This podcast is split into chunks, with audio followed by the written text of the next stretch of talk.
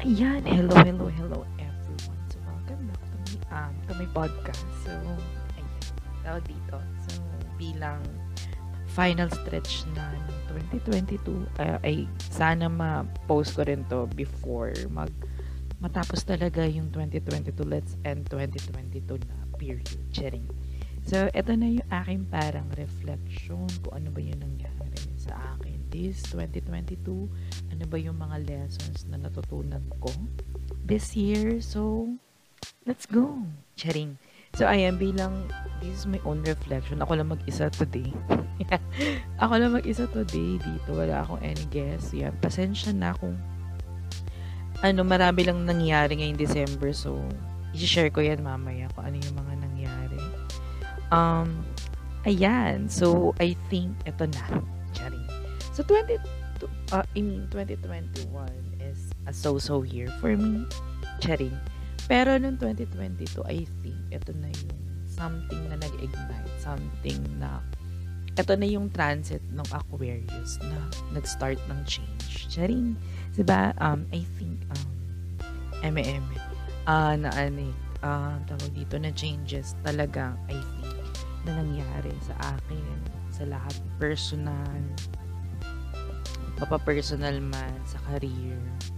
Love life wala masyado this year pero yeah I guess let's let's start. So 2022 I think started really with the bang.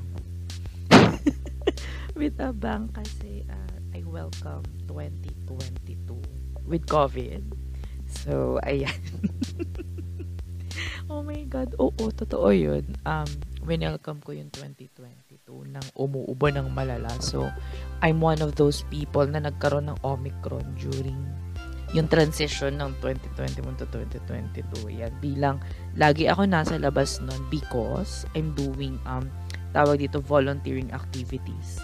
That's why, bec- ano, dahil nga kay, ano yun, kay, um, kay Odette during those times. So, doon ko nakuha Siyempre, do, ayun lang naman yung, uh, I mean, ayun lang yung naman yung means ng pwede kong pagkuhanan ng virus kasi marami din kami nag-positive doon sa circle namin. So, yun.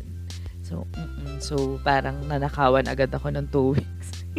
Bila nag, naka-quarantine ako and also parang I think one week ako yung may talagang symptoms kasi si Omicron, hindi naman sa pagmamalit sa kanya or what kasi parang ang naramdaman ko lang naman din talaga doon is um, tawag dito. Para lang siyang flu. Regular na flu. Hindi man ako, meron pa rin akong panlasa. Meron pa din akong um, pang-amoy. Wala, hindi siya naapektuhan. Sadyang, well, nawalan lang talaga ako ng, ano, I mean, ng gana. Ayun, nawalan ako ng gana. And also, yon yung other flu-like symptoms. Lagnat, sakit So, ayun. And then, I think ito na, after that, so nakakatuwa kasi someone from my circle, so shout out sa'yo RR, kasi siya rin yung mga nakasama kong nag-positive din and also nakasama ko din sa volunteering activities and tinay up niya ako sa ano, sa mga groups na magso-support kay Lenny Robredo for her campaign this 2022. So, ayan. So, nung tinay up na niya ako, doon na nag-start, I guess, yung pinaka something na sobrang nagkaroon ng malaking impact sa aking buhay. So, ayun. Um, uh, so, let's go sa other half ng 2020. Ay, ng January ko is, ano, yun na, uh, jumoy na ako doon sa sa, uh, actually, wala pa siyang pangalan dati. So, sa Volunteer Coalition. Sa, uh, sa Volunteer Coalition na yun nga, yun, ipaplano na namin kung paano yung magiging uh, campaign. Um, campaign, strategy, or what not ni Lenny Robredo sa Taguig. So, kung paano namin siya masosuportahan because she really deserves um, the support from from our ano tawag dito as as a Filipino citizen as a um tawag dito ako personally as a person ano as a scholar ng bayan so it is a really my um, tawag dito my obligation to really give back sa ating country so if ever man na nagkakaroon ako ng chances na to show my love for our country because ako'y paaral ng bayan um, ginagawa ko talaga. As in. So, yun. Um, so, yun. Uh, jumoin ako doon as a an individual na wala talaga akong kakilala at all. So, it's a really new environment. So, bilang ako nga ay, di ba, syempre na-stuck tayo sa bahay natin because of the quarantine shits and all. And also, parang yun, parang nahirapan ako mag-adjust because number one, it is, uh, yung mga kasama naming tao doon ay from different walks of life. Magkakaiba ng age range. So, another, ano yung mga layer yun.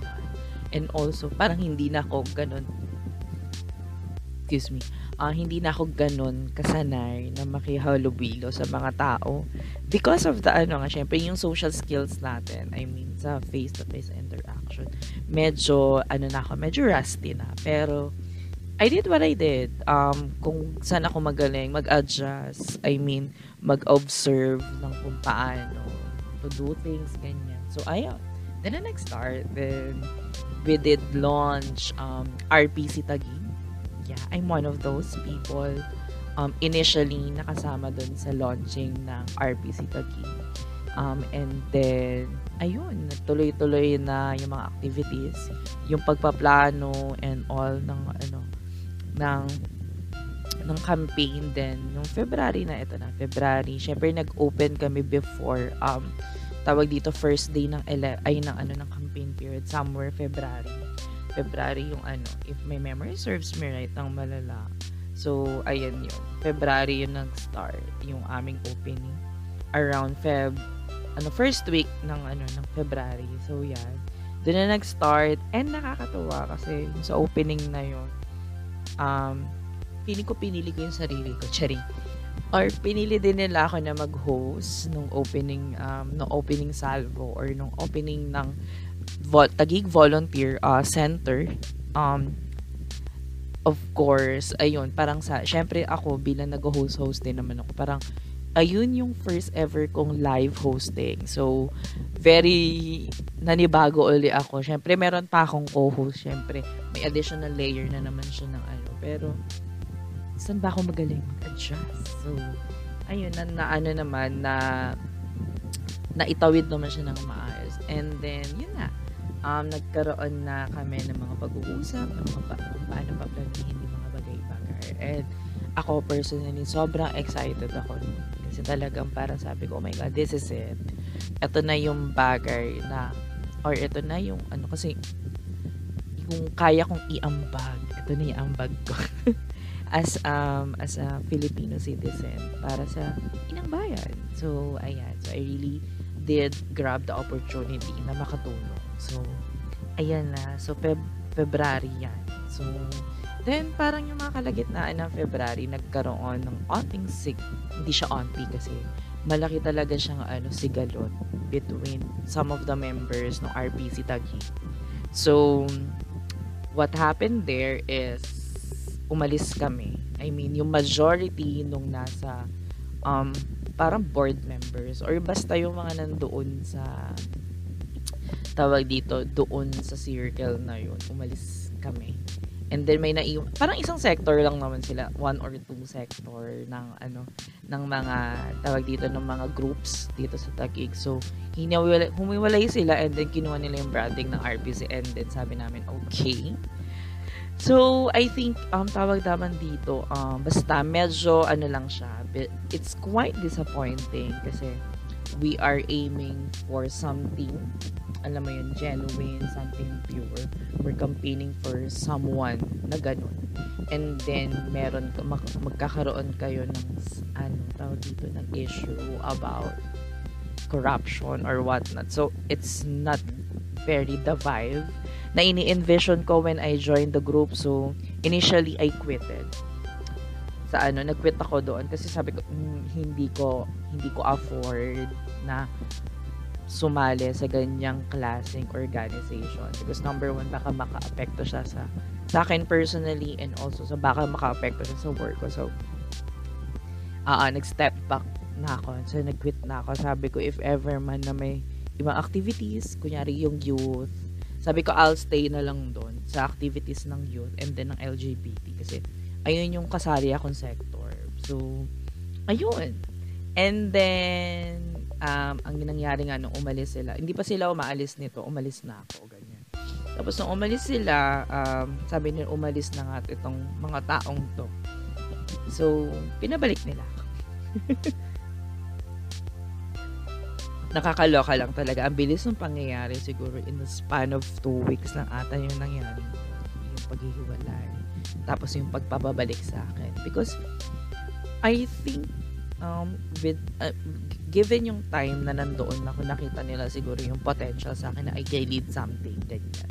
So, ayun, pinili nila ako as head at ng ano, at naging ano na nga siya, uh, Tagig Volunteer Coalition. It is the coalition of different groups dito na nag-help sa Tagig Youth, LGBT, Akbayan, um, Tagig for Lenny, um, Momshies, Bikers for Lenny, and other groups pa na ano, um, tawag dito ko makausap sa amin.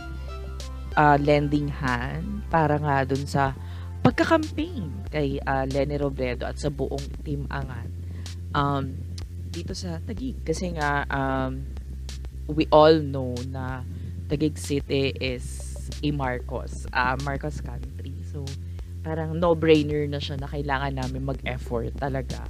Like, how, ano, um, 1,000% effort na kailangan namin mag-all out para maipanalo. Or, hindi man maipanalo, pero actually, ang pinaka-goal talaga namin is makapag-ambag lang si Tagig.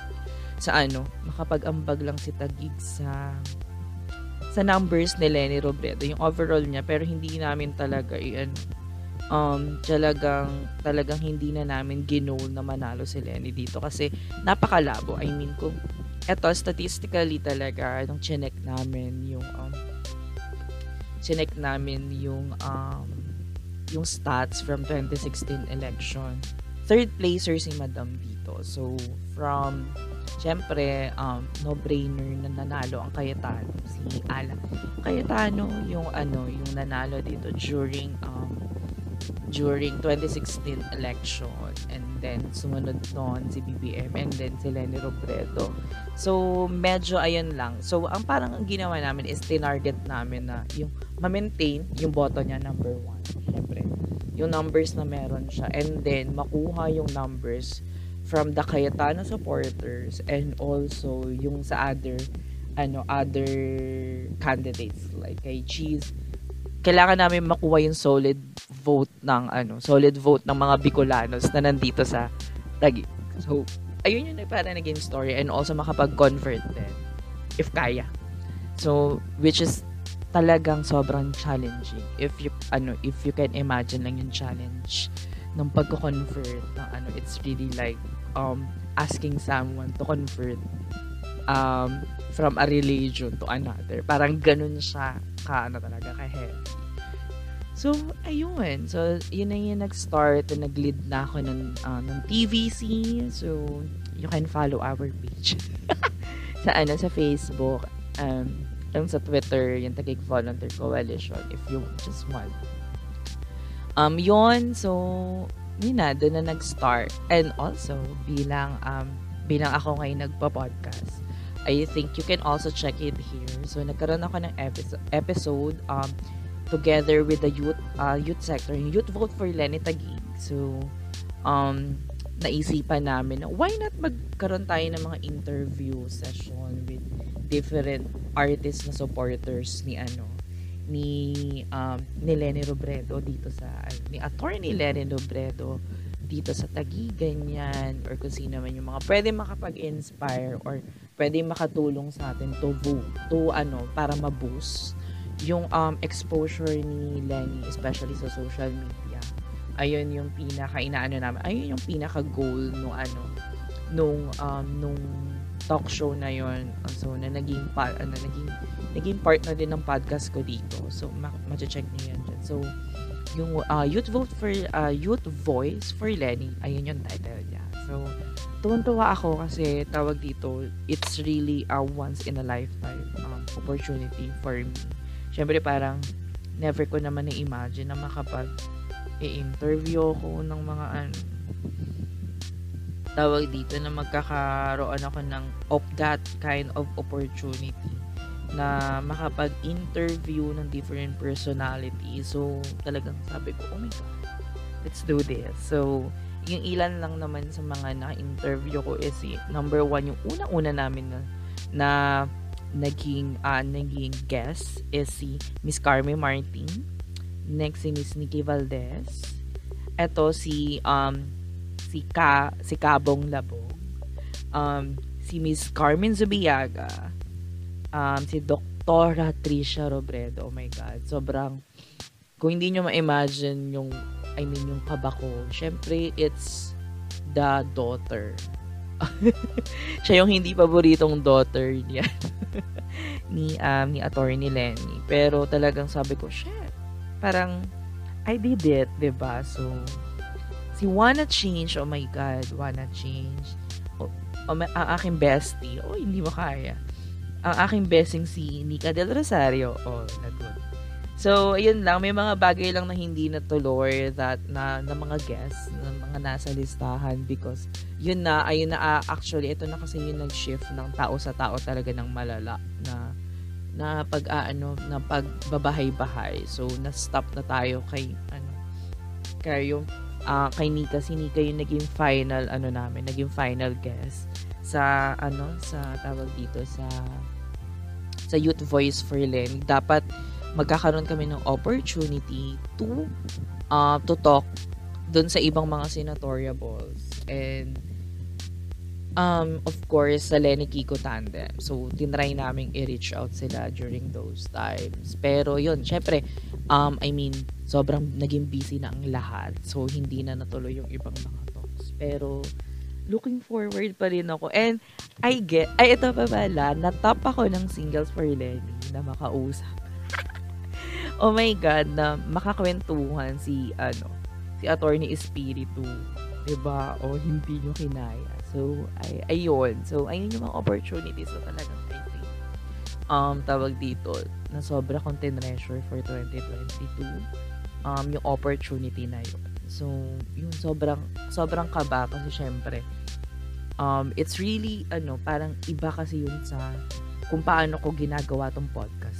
So, kung may guest man ako, it's, hindi ko sila binibigyan ng ano, I mean, hindi kasi siya talaga ganun kaplanado.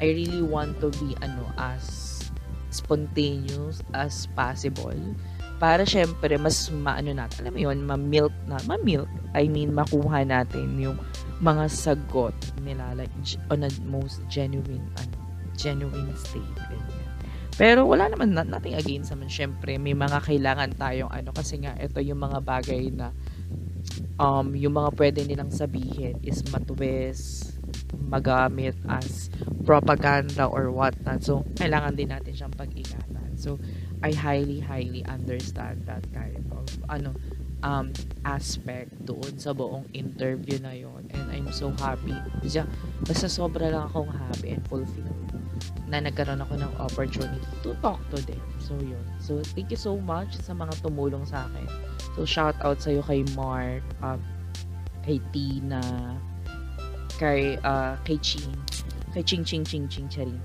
doon sa mga ano sa amin um, sa mga tumulong sa akin during those times talaga. Yung kung nung kinailangan ko ng support talaga ibinigay din naman talaga sa akin yung support na yun. So, ayun.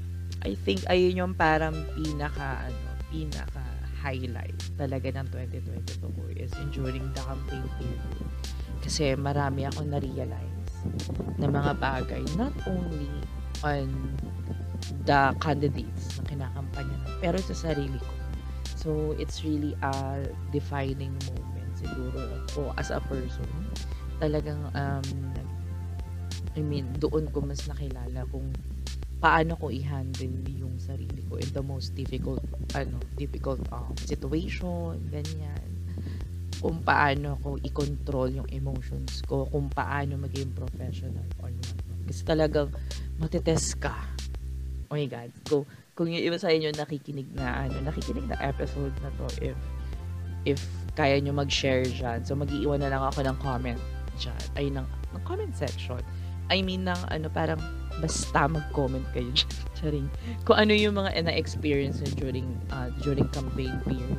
So, ayun, parang 'di ba, ito yung I think um the most ano tawag dito. Ito yung campaign period na very important sa ating lahat kasi it is our um our chance to have a better leaders to have a better um, politician na hahawak dun sa matataas na posisyon ng, ng bansa, ba? So, and also ito din yung chance natin para itwist yung ating present.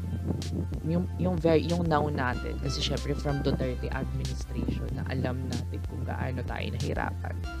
Kung gaano tayo dinog show talaga ng malala so ito na yung chance na it's either maging better or maging worse tayo after the um the regime of ano Rodrigo Duterte. So kaya ano um I mean at parang ganun ko siya talaga tiningnan in the most ano talaga I mean dito serious talaga sineryoso ko talaga siya ng malala kasi we need to di ba parang talagang kailangan natin maging seryoso when it comes um, nung nangyari na tong mga bagay na to kasi it's very important sa ano natin sa magiging future natin So, me uh, also as a breadwinner ng family na talagang, alam mo yun, kumakapit lang sa sweldo.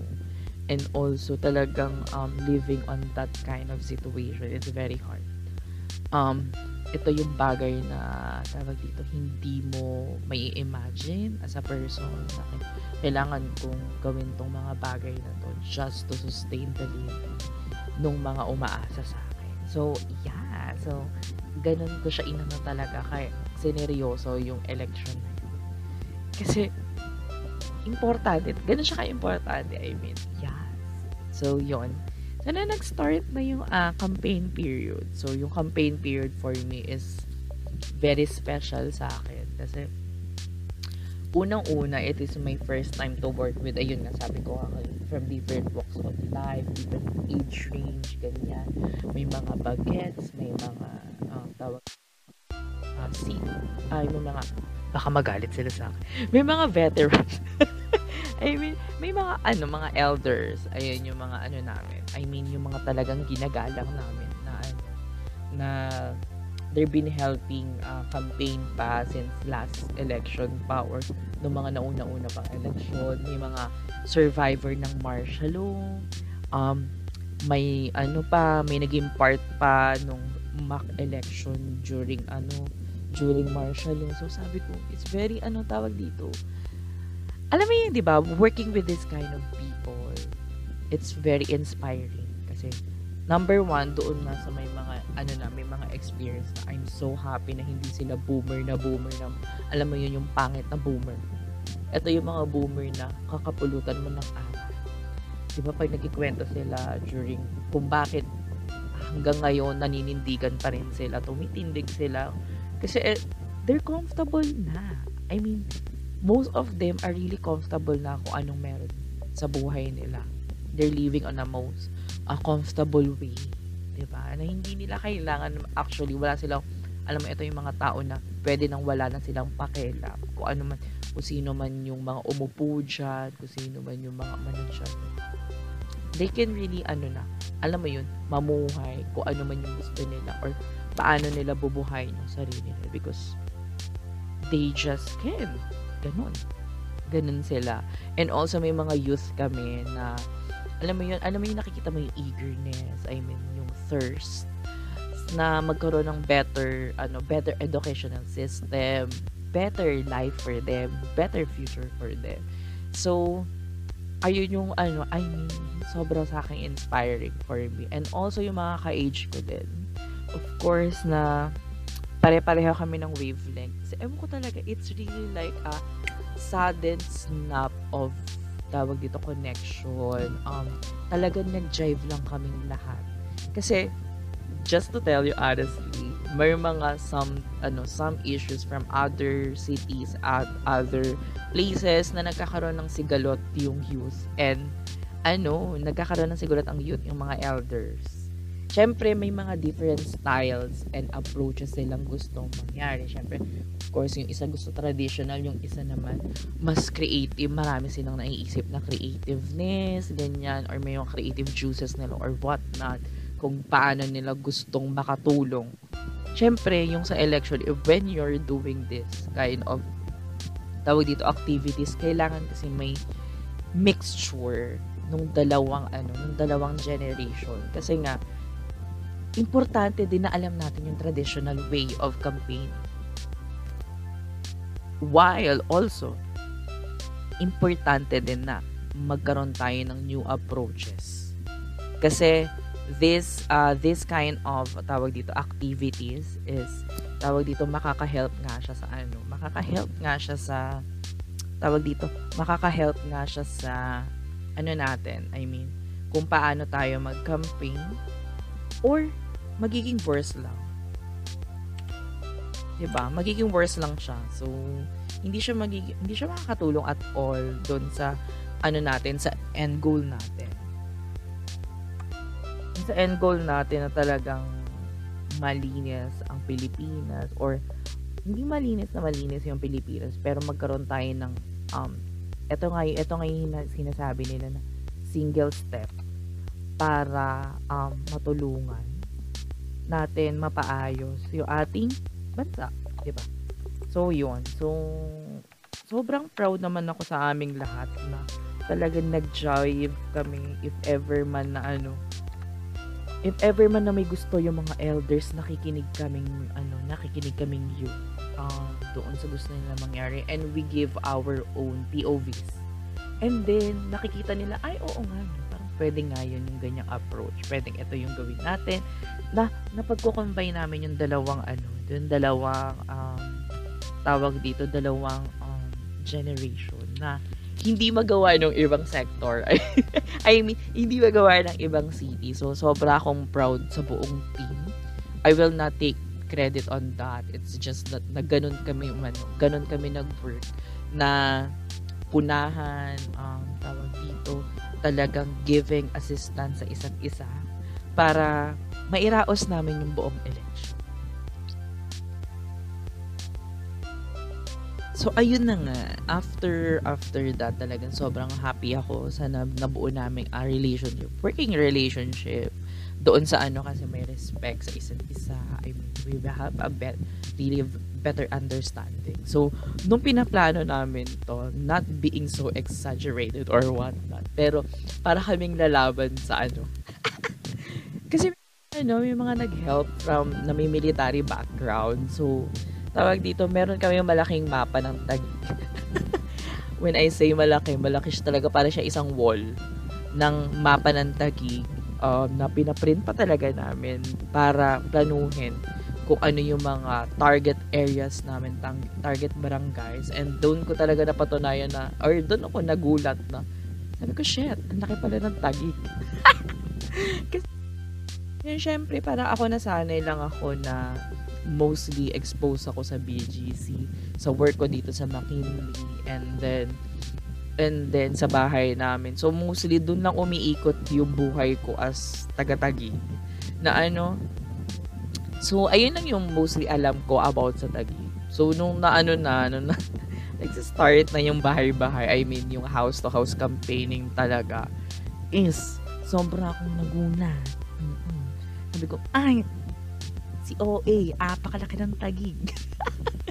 Ganon. So, talagang uh, tinry namin talaga na masuyod yung buong tagig city, mass city ng ano, talagang um, makapag-campaign kami, talagang ma- ma- mga to kami um, puso sa puso, yung mga ganyang eksena during the campaign. So, it's really ano sa akin talaga dito parang defining talaga siya. Kasi doon mo nakilala kung paano kailangan mo mag-adjust. Kasi nga this is really different walks of life na literal number one. And then also ito yung mga bagay na ito yung mga bagay na hindi mo mamimeasure kasi as a person or um as a part of the society 'di ba? Ito yung mga taong yun. So ito yung mga makakausap mo na Eto kasi yan eh, parang eto yung nakasanayan. Dito na lalabas yung talagang pagpaplano namin ng malala. Kaya kami parang lalaban sa lalaban sa gera, ganyan. Oo, na ninready namin. So, we need to know the demographics nung nung lugar, ganyan. So, um, kunyari, ito yung demographics. So, kailangan pag pupunta kami doon, ito yung set of people na nandiyan. Sa ganun kami kumausap ng mga tao. I mean, syempre, kung mamshi yan, mga, yung mga momshies yung bahala dyan. Um, kung may mga elders or alam mo yun, may mga elders, may mga senior citizens, ganyan, na nabuhay na during uh, pre-martial law, um, martial law, then post-martial law, of course. Ayan, so nandoon din sila. And also yung mga ex-military namin. So sila yung mga nakikipag-usap dun kasi we all know kung gaano kahirap makipag-usap sa mga mas matatanda sa atin. I mean, they really talagang antitigas na I mean, alam, alam mo yun yung parang, ano na sila, ito na, ito yung tama sa amin. Kahit anong sabihin mo, mm, no na no for me. So, ganun na sila. So, ganun yung mindset nila and all. Naakala nila, mas tama sila.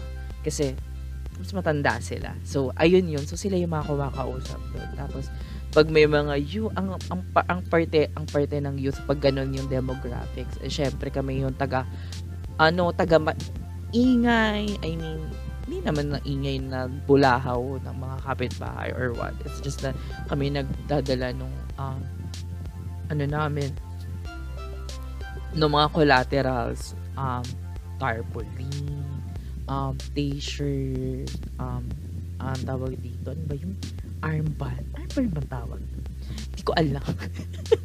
Basta yung parang ano na pang tricycle. Ayun. So, yun. And also, yung iba pa naming paraphernalias um, na dala, yung speaker, microphone, megaphone. So, ayun yung mga bagay na dala-dala namin. On a daily basis yun. So, ayan. So, parang ayun yung pinaka ano sa akin. Um, tawag dito yung pinaka hanggang ngayon. Parang vivid pa din yung moments doon sa mga taong um, tawag dito, sige, eto, mag, mag-share ako ng mga kwento. Ayan, kwentong campaign. So, parang, yung unang-una is, na i-share ko is yung may, ano, alam ko, parang, I think teenager siya. Ano siya, parang hindi siya kasi makakaboto. Pero kasi, yung parents niya ay very BBM supporters. Alam mo, parang, ah, love. Ay, may, naiiyak kasi talaga ako pag naaalala ko siya. Kasi, mapit siya sa amin. Sabi niya, ate, kuya, ganyan. Sabi niya sa amin na, tulungan niyo ako. Para alam mo yun yung parang helpless talaga siya. Kasi si mama tsaka si papa, ganyan, ano, um, BBM supporters. Eh, yun nga, eto kasi, et, kasi talagang sobrang open-minded tong bata. So, para kami, hala, ganyan, ganyan. So, sabi namin, itatry namin yung best namin. So, ayun na, y- kung paano namin ginagawa yung campaign. So, kinausap yung parents ng bata, ng mga elders namin. So, sila yung kumausap. So, alam mo yun, ano lang, very tropang usap, ganyan, ganyan. And then, yun nga, me- medyo minsan sumisingit-singit yung bagets, ganyan mama kasi ganito, ganito. Eh, na-explain niya din. Parang nagsi-second demotion siya doon sa mga kumakausap. Ganyan. So, ending, hindi pa din. Pero may isa naman din, similar scenario na ano, hindi naman masyadong emo- hindi ma-emotional yung bata, pero nag alam mo yun na meron na kasi silang ano, tarpaulin sa ano, pinat tinanggal niya Okay, number one rule sa election or sa campaigning, bawal magtanggal ng any uh, collaterals from other ano other parties. So bawal na bawal. Pwede kang pwedeng makasuhan ng COMELEC doon kasi nga parang sa, sabotahe 'yun. So hindi namin ginagawa. So sabi namin if if gusto niyo po talagang ano, pwede kayo po yung magtanggal, hindi po kami yung magtatanggal. Tapos yun, pililitan namin ng ano, ng tarpaulin, ng Lene Kiko. So, ayun, ayun yung mga, ito yung mga iilang stories na sobra kong chine-cherish. And then, next nun is, may mga hecklers. So, ito kasi nakakaloka kasi talaga sa campaign na hindi ko gets na bakit sobrang galit. Galit kasi talaga sila. I mean, alam niyo yung para kaming tinaboy na aso na, Uy, mas kayo dito. Hmm, bakit kayo pumapasok dito? Mga lugaw, lugaw. Eme, eme, ganun. So, ganun yung mga moments. So, sin, iisang party lang yung talagang, talagang sa mga BBM support. Yung mga BBM supporters lang talaga yung ganun. Pasensya, pero it is um, based sa experience. So, hindi niya ako pwede invalidate kasi we really felt that yung mga ganong ano, yung mga ganong um, scenario during the house to house campaigning. So, ayun. And then also, um, tawag dito, um, ano pa ba yung pinaka-special sa akin is, I mean, yung samahan, yung um, camaraderie. Uy, hindi mag um, and also, yung um, tawag dito, yung, yung tenacity, audacity, acidity, charing, na ano, ng mga volunteers. Dito ko talaga nakita kung paano yung machinery ng mga volunteers yung talaga nagpagana ng buong campaign ng Lenny Kiko at ng buong tropang angat para maipanalo sila. So, ayun, parang sabi na, sabi ko noon, sabi ko, shit, parang this is really, ano, um, ah, iyak na din. Ah, ah, parang, ito yung laban na deserving mo ilaban hanggang dulo, hanggang kaya mo kahit napapagod ka na um, physically, emotionally, mentally, ganyan na apektuhan ka na. Pero, gusto mo pa rin siya ilaban. Because, uh, ay,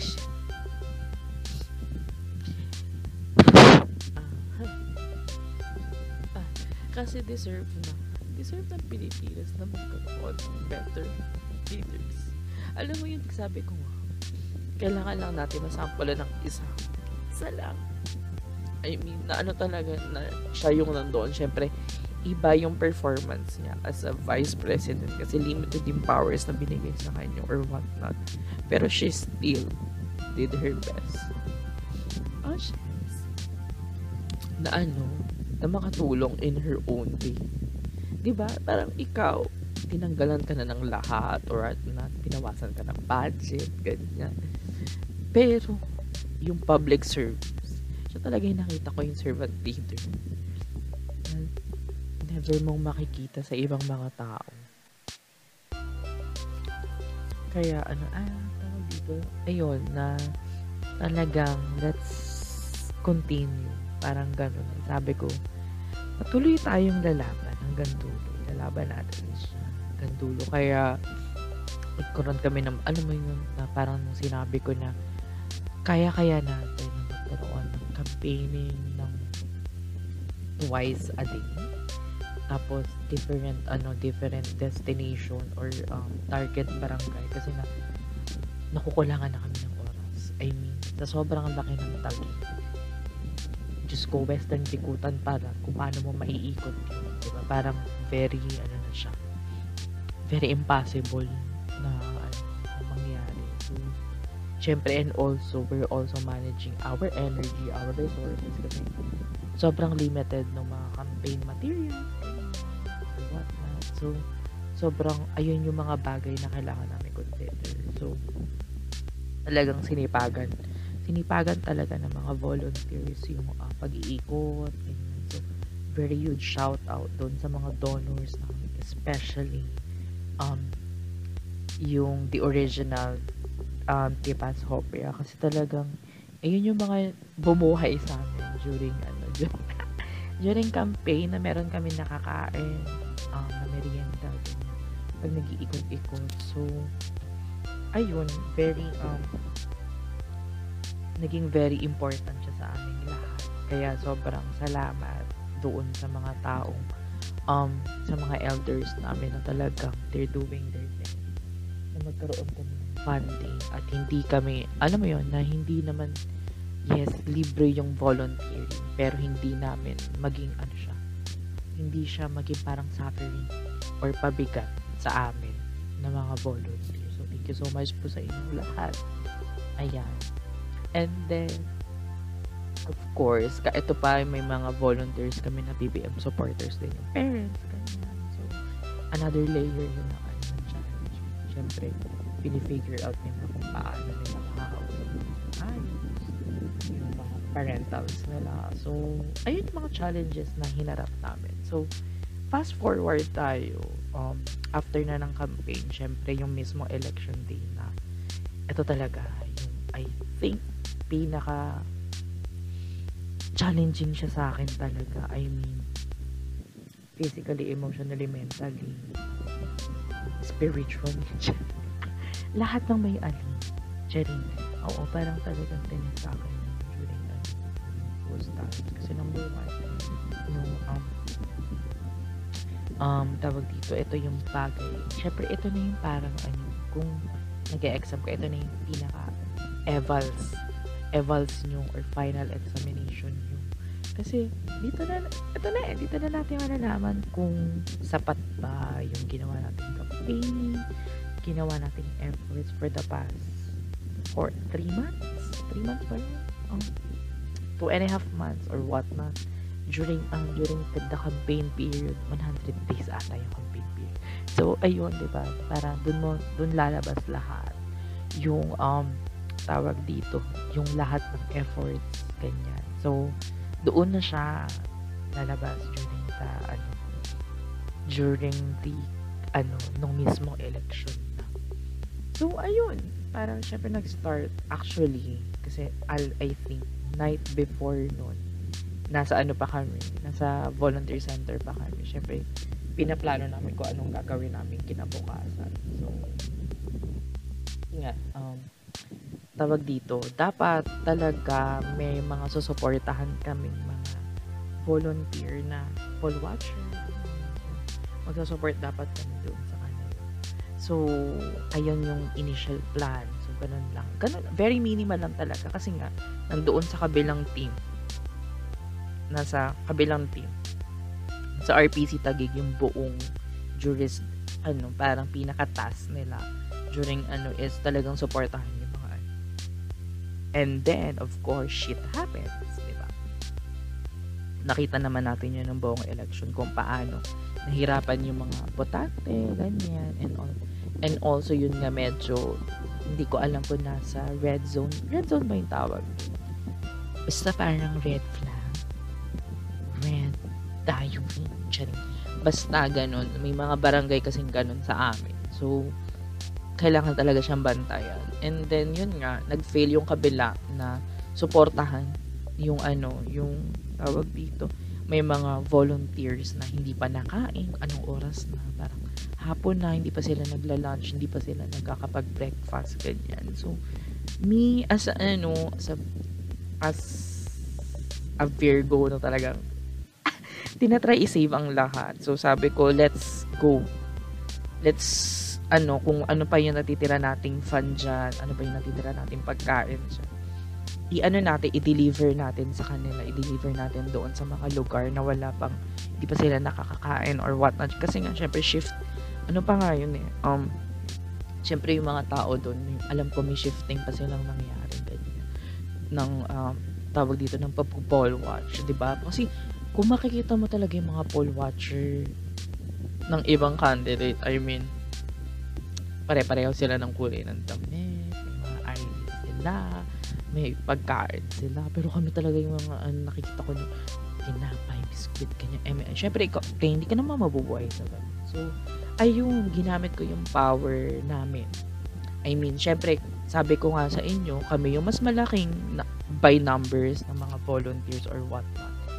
Kami yon and also nakapag ano kami nakapag ano nag-tweet lang ako sa social media. Ay sa Twitter.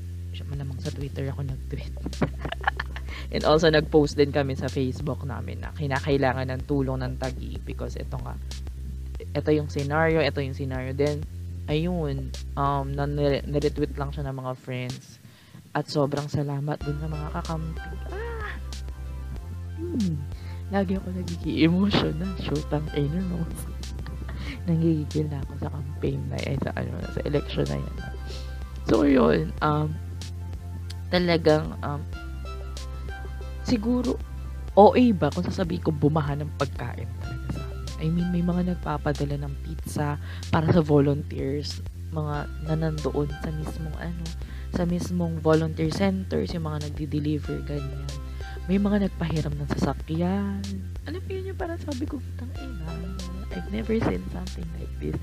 Parang in my whole life na ganun kalaki, ganun ka ano yung. Kasi mabilis talaga siya like as in. Sinabi, kaya may mag, di ba, may magre-reply sa akin, ang, um, eto, keme keme kineso na papadala kami dyan ng paano, ng, um, tawag dito ng pagkain, ito yung mga kemi, um, ito yung mga pack lunch. Alam mo yung mga ganun. Kasi, ang kinaya lang talaga ng budget namin is magpadala ng sandwich, ganyan. Hindi namin kaya magpadala ng rice meal. So, may mga nagpadala ng rice meal. So, sabi ko, oh my God. Parang sabi ko, pa, paano? Basta yun, alam mo yung meron kami mga nakuwang mga sasakyan na umiikot sa tagi. Pumupunta dun sa mga ano, para mag-deliver lang ng mga pagkain, tubig. Doon sa mga volunteers. Kaya sabi ko, this is something, ano, tawag dito, na hindi ko siya ma-imagine talaga na nangyari. Ayun. After nun is, ayun na, um, tawag dito. Ah, my God. So, yun, di natapos na yung pagde-deliver namin. It comes na, no, parang mga 8 ata nung binuksan namin yung TV. Kasi, di ba, I, I think, ayun ata yung starting ng bilangan. And then, ah, eh, nakita namin, ang laki ng lamang. Pero parang, unang buga pa lang, parang sabi, totoo ba yan? Hindi ba yung glitch, ganyan? Ba't ang bilis? Basta, parang lahat naman tayo na bilisan sa pangyayari na. Kasi dapat, this is really like subject for failure of election. I mean, hindi man ako magaling sa batas or what not. Pero yung pinaka basically no na na ano ng um, failure of election is if someone's die and also if mas mar- maraming hindi nakakaboto because of the automation ganyan automation automation ba yung tawag oh, because of the automated election ganyan. So ayun yung mga bagay. Eh nangyari yon di ba? Alam ko if may tama yung um, alam kong pagkakaalala ko nun is may namatay somewhere in Mindanao because of the election. Another flag na yun And then also, nagkaroon din ng eksena ng tawag dito, nagkaroon din ng eksena dun, nakita natin kung gaano nangyari sa mga ano, maraming hindi nakaboto dahil sa it's either sa pila or what na. So, so ayun yung mga bagay na ano, uh, yun, nagkakarakin ba? Um, tawag dito na nakita natin during that that night. Diba? That night lang, ganyan. So, ayun, parang nag-iiyakan na sila. Sabi ko, ano nangyari na siya? Kasi nga, nasa labas ako nun. Marami yung kumakausap sa akin. Marami tumatawag sa akin expose na expose yung aking contact numbers. Um, from Viber, um, from Twitter, from kung saan man, kung saan saan social media. Kasi ako yung POC. So, ako yung kinokontak ng lahat. So, yung kinakausap. Sabi ko, bakit, bakit parang nag-iiyakan kayo? Anong meron?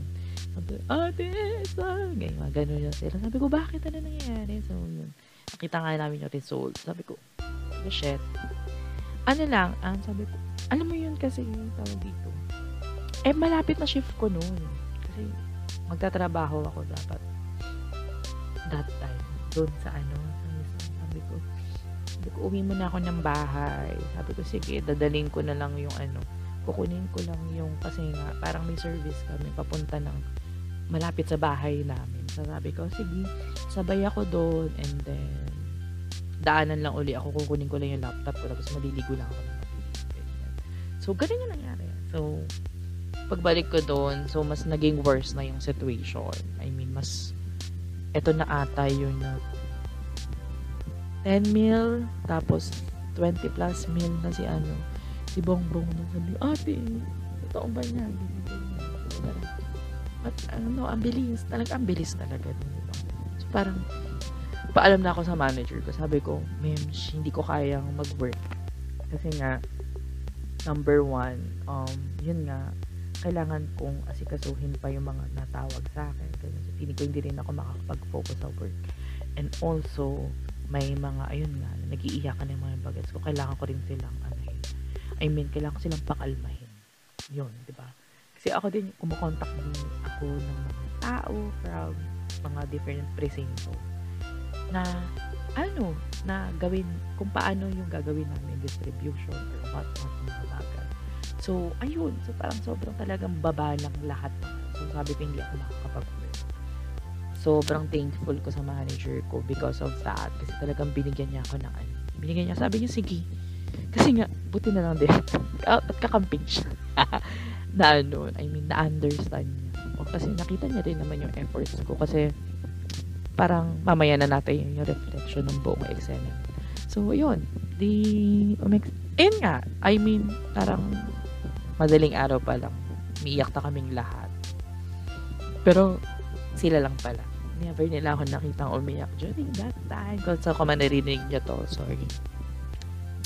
Kasi, ewan ko, it's really, really uh, Virgo thing na hindi kami nagpapakita ng emosyon. ayun, so, ayun na yun nangyari or nung any sign of weakness, ganyan. So, ayun na. so, yun nga, natalo na nga. So, we did something pa nga during that time na talagang feeling namin, ito na yung, ano, sabi niya, sige. Alam mo yun na parang nagpapak kami ng mga pagkain, pinaparte-parte namin para dun sa mga volunteers umiiyak sila, nagpupunan sila ng luha, ganyan. So, it's a very chaotic situation. Pero, hindi ko alam kung paano namin na itawid yung gabi. Sobrang, sobrang proud ko sa aming lahat. Ay, my God. Ang hirap mag-reminisce mo. so, yun. And then, I think yun, talaga yung pinaka-lesson ko sa akin is kailangan maging strong.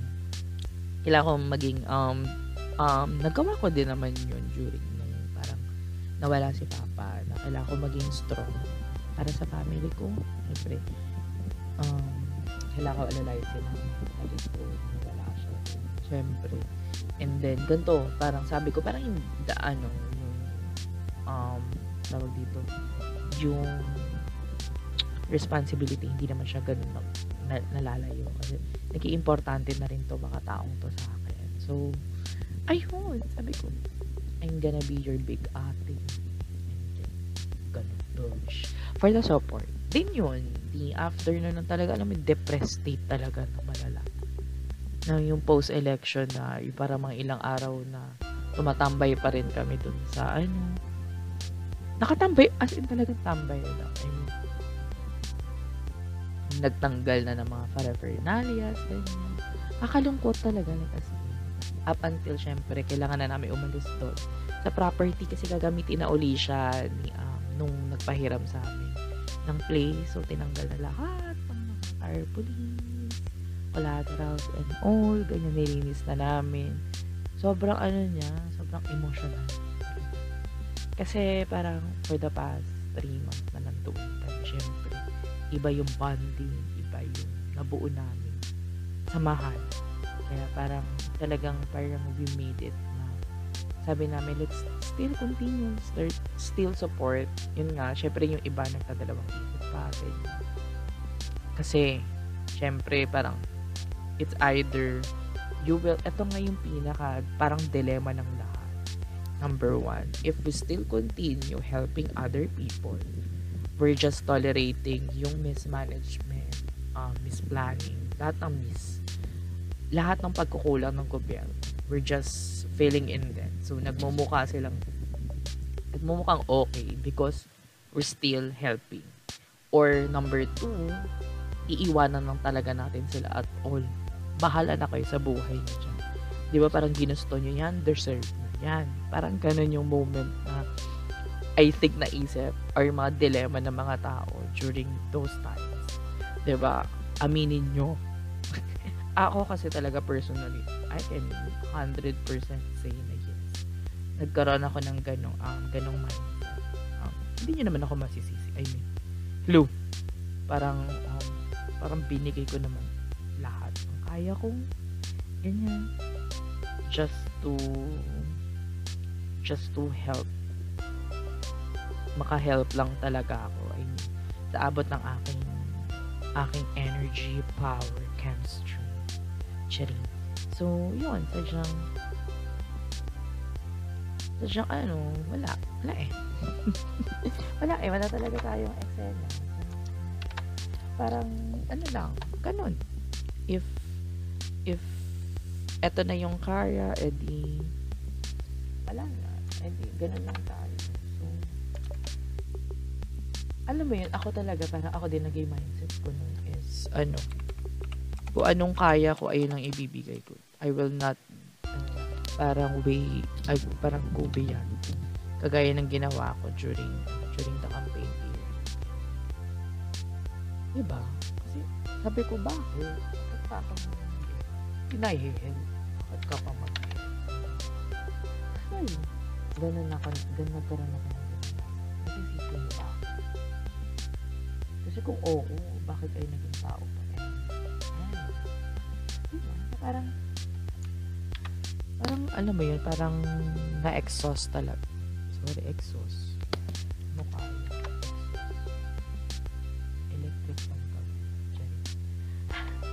Diba? Ayun yung parang pinaka-naramdaman ko during during uh, during after election ganyan. Diba? And then ano na ka parang nags, hindi pa rin ako nag-heal. I think ito yung ano syempre parang sinalo ko yung um, responsibility as lead ng team na talagang ano um, mag-step up or mag ano doon. I mean gawin yung aking best para protektahan kami protect protektahan silang lahat during those days. Kasi ayun yung pinaka kailangan namin kailangan nila. Kailangan yes. Yung suporta from me syempre di ba pag ikaw if you're if you're looking up on someone di ba syempre tinitingnan mo kung ano yung magiging ano nila kung yung ano yung magiging um, kung ano yung magiging epektos nila sa ano sa mga sa mga tao or dun sa mga ano doon sa mga gagawin natin sa ano natin sa mga sa mga um sa mga constitu constituents. Di ano ka charing ah uh, diba so parang ayun yung aking pinaka ano pinaka inisip during that time. So, ayun. So, medyo okay naman ako. Napagtagumpayan ko naman na, na ilaban ang aking sarili. Charing. Na ano, sabi ko, okay, parang, parang ano, parang mali magkaroon ng ganong mindset na na bahala na kayo sa buhay. well, deserve naman ng iba, pero ganun talaga. So, ayun. And then, next one after nun is, nagkaroon kasi sa amin ng ano, voluntary na RTO. So, kung gusto mo nang bumalik sa office, go. You can go. Ginrab ko yung opportunity na yun. Why? Because I think ito yung moment na feeling ko mababaliw ako pag nasa bahay lang ako tapos nagmumukmuk ako. Nagmumukmuk ako because of the result ng election di ba, eh, parang I think, parang majority naman ng mga tao ay pinagdaanan yung ganong eksena, di ba? Na talaga hindi mo alam kung anong, anong mangya, anong nangyari, anong mangyayari, di ba? It's really like something na parang hindi mo na alam kung ano yung mga susunod pang pwedeng mangyari. Di ba? Hindi ko alam kung kayo lang yun, pero ayun, ayun yung pinaka, I think, naramdaman ko as a person. As a, as a, person, as a person. So, yun. So, yun, still from the, uh, from that, ano, from that experience talaga. Yun. Dire-diretso na ako nag work from the office. Kasi, yeah. Ay, charing. Na ano na yun, na parang talagang very, ano na siya, very different. Different talaga siya sa sa experience na pwede mo ma-experience. So, ayun yung parang ano sa akin. nagbago doon sa ano na yun, during those time. Ayan. Tapos, ano pa ba? Ayun, parang hihirapan ako. Kasi talaga ano, I mean, parang kinonceal ko na naman yung feels. Diba? Conceal, don't feel. Put in the show. Uy, make one more move and everything will okay. Come on. Diba? So, Hindi pagiging Elsa. Charing. So, ayun. Ganun yung ano, ganun yung nangyari nung, ah, nung time na yun. So, bumalik ako sa office. So, actually, ito, first time kong aamin. So, kung mar- maririnig to ng mga volunteers ko, pasensya na. Kasi talagang parang naglaylo ako. I mean, talagang, inano, um, kaila, ay, ito yung time na parang sabi ko, kailangan ko munang lumayo. Anything related sa election. Kailangan kong, um, kailangan kong, um, isave yung sarili ko in a sense sa nangyari na ano talaga. Kasi, number one, ito na. Ito na yung toxic trait ng mga peer ko. Um, sinisi ko yung sarili ko. I know I can do better. Kesa dun sa mga ginawa ko during those times, ganyan. So,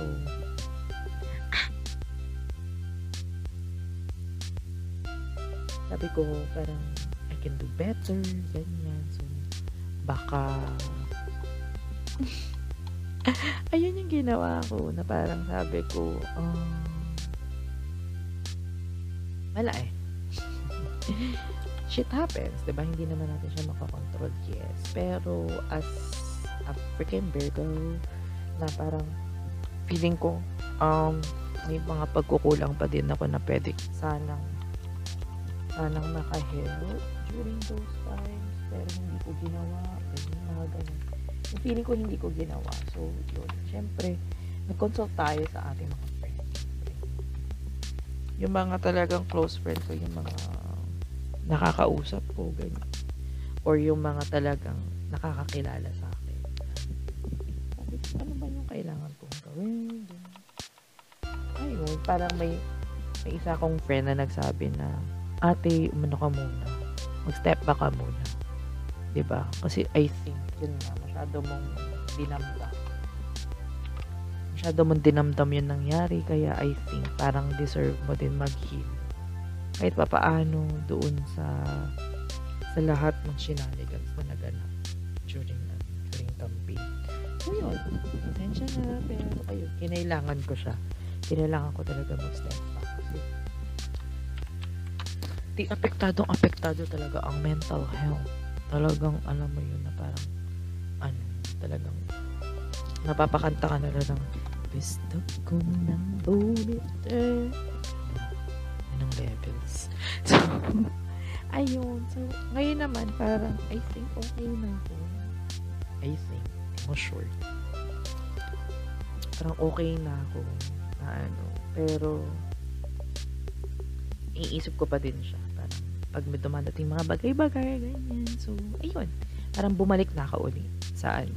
Mm, pinilit kong bumalik sa uh, um, 2009 self ko. I mean, 2009 tuloy. 2019 self ko na um, office bahay, ganyan. So, bumalik na ako dun sa ganong eksena. And then, lumalabas-labas ako with friends, ganyan. So, ayun yung mga ginawa ko after um, election period. So, ito na yung era na bumalik ako sa mediocrity mediocre chari na ano so ito pa may I, I think kasi may nag-send sa akin ng question so ngayon lang so I think doon ko na lang sasagutin yung iba pang parts nito so ayan next nun is yun na um ito na may opportunity na dumating out of nowhere talaga I can say na I na out of nowhere kasi hindi naman namin in-expect na magre-resign yung SA namin team namin. So, na, na vacant yung um, position niya, ganyan. So,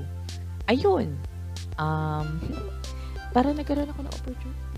Diba? Na makaangat sa laylayan. na makaangat-angat sa laylayan. So, it really parang helped me. Diba? And also na ano, um, maging better yung situation ko both economically and um, mentally. Kasi nga, syempre, naka, ano ka na, nakaka-LL ka na, diba? So, ayun. Um, So, okay, naging okay yung ano, naging okay kasi ayan may opportunity. Actually, kinakabahan ako. Kinakabahan ako kasi ito yung position, this is the same position na sobra akong naging disappointed sa sarili ko. Kasi, una ko siyang in-applyan, um, hindi ako nakuha. Yun nga, yung umalis na, yung umalis na SA yung nakuha sa role na to. Pero by this time, sabi ko, hindi ko na siya papakawalan. Sabi ko, um, dito ko na talaga sabi ko, i-own up ko na to. Ako na to. Parang, wala nang ibang uh, best option aside from me. Ganun, ganun talaga yung mindset ko sa kanya.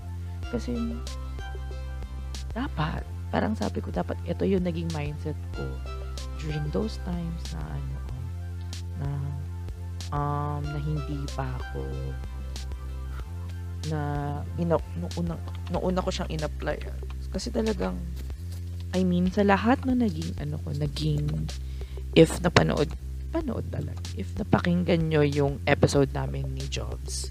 So yun sinabi ko doon na sa lahat ng parang heartbreak or sa lahat ng failure ko sa paghahanap ng ano new work ba yan or ng ano tawag dito ng ng ano ng ano namin is ito yung mga isa sa mga dinamdam kong posisyon.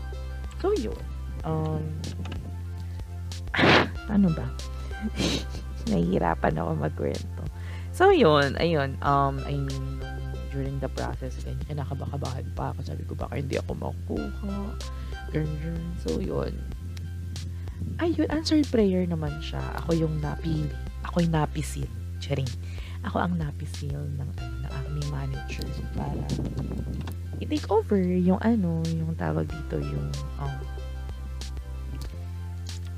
yung um yung nabakanting position na yun. So, thank you so much for that, syempre.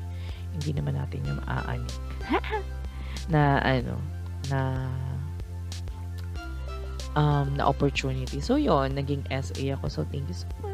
Ayan. So, congratulations to me. Um, I hope you like it. Charing. So, yun. Naging SA ako. So, another, ano siya, another um, opportunity for me to grow as a person. Kasi nga, sabi ko, pag hindi ko pa to nakuha, I guess, tapos na ako sa company na to. I mean, naibigay ko na sa kanya lahat. Um, from from head to toe, naibigay ko na sa kanya. Diyos ko, halos niloloko nga ako ng ibang mga friends ko sa ibang team. Parang any moment daw tatagos na. so, ayun. Um, yes. Parang, hindi ko alam kung ano, sobrang overwhelmed pa din ako. I mean, na ano, pa six, wala pang six months kasi July, July 1 kasi effectivity. So, December ngayon. So, wala pa akong six months. So, di pa ako regular. Charing.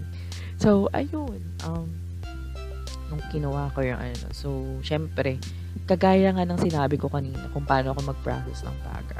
Ayun ang ano, I mean, kung paano ako nag-mediate or whatnot. So, syempre, kinuha ko yung traditional, I mean, doon sa former SA ko ano yung ginagawa, paano niya ginagawa yung trabaho as an SA. So, and then, after kong ala, aralin yun, ah, okay. So, ito yung mga bagay na pwede kong gawin. So, tsaka ko na siya in-inserta ng sarili kong ano, gawin. Ng aking ano, ng aking um, ng aking um, tawag dito. Na ha? na ano na tawag dito na maano na siya. Alam mo yun? Ma ma-process siya lahat ganyan. Syempre kailangan ko na adjustment period. Kahit I mean lahat naman tayo once na na ano tayo na pakawalan doon sa arena, ganyan. Or pag may mga bagong bagay tayo, kailangan aralin, kailangan adjustan, di ba?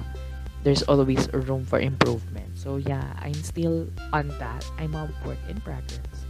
But I know I'm doing my best. Um, and also, na-validate din naman yun ng managers, eh, ng manager ko na I'm doing a great job. So, kasi tapos na yung one-to-one namin. So, nabigyan niya na sa akin yung views niya with me. Siyempre, may mga bagay akong kailangan i-improve pa, ganyan, kailangan mga gawin pa. So, yung, pero yung other parts naman, being the assistant manager, um, nagagawa ko naman daw. Na pinaka malaking compliment niya sa akin binigay is, kaya ko na daw siyang palitan. So, good job to me.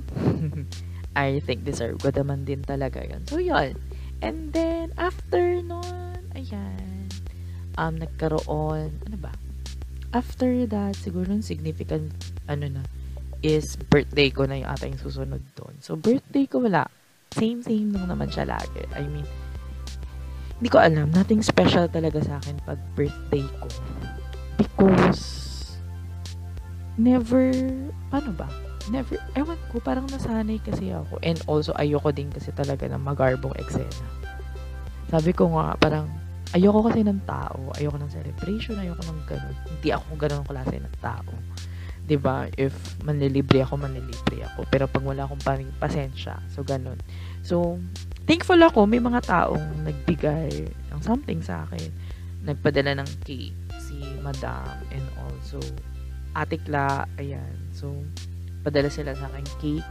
And also, ito yung pinaka-special sa akin is may someone um who really parang look for me. Look up for me during the campaign. Siya yung nakakamusta sa akin, ganyan. Niregaluhan niya ako ng 21 light stick. So, yung 21 light stick na yun, hindi naman siya ano, hindi siya tawag dito. Kasi rare na lahat ng, I mean, lahat ng merch, official merch ng 21 ay rare na. So, mahirap na siya talagang hanapin. Ay, so yun, niregaluhan niya ako ng light stick. And ito yung version 1 isa sa pinakamahirap na hanaping version is yung version 1.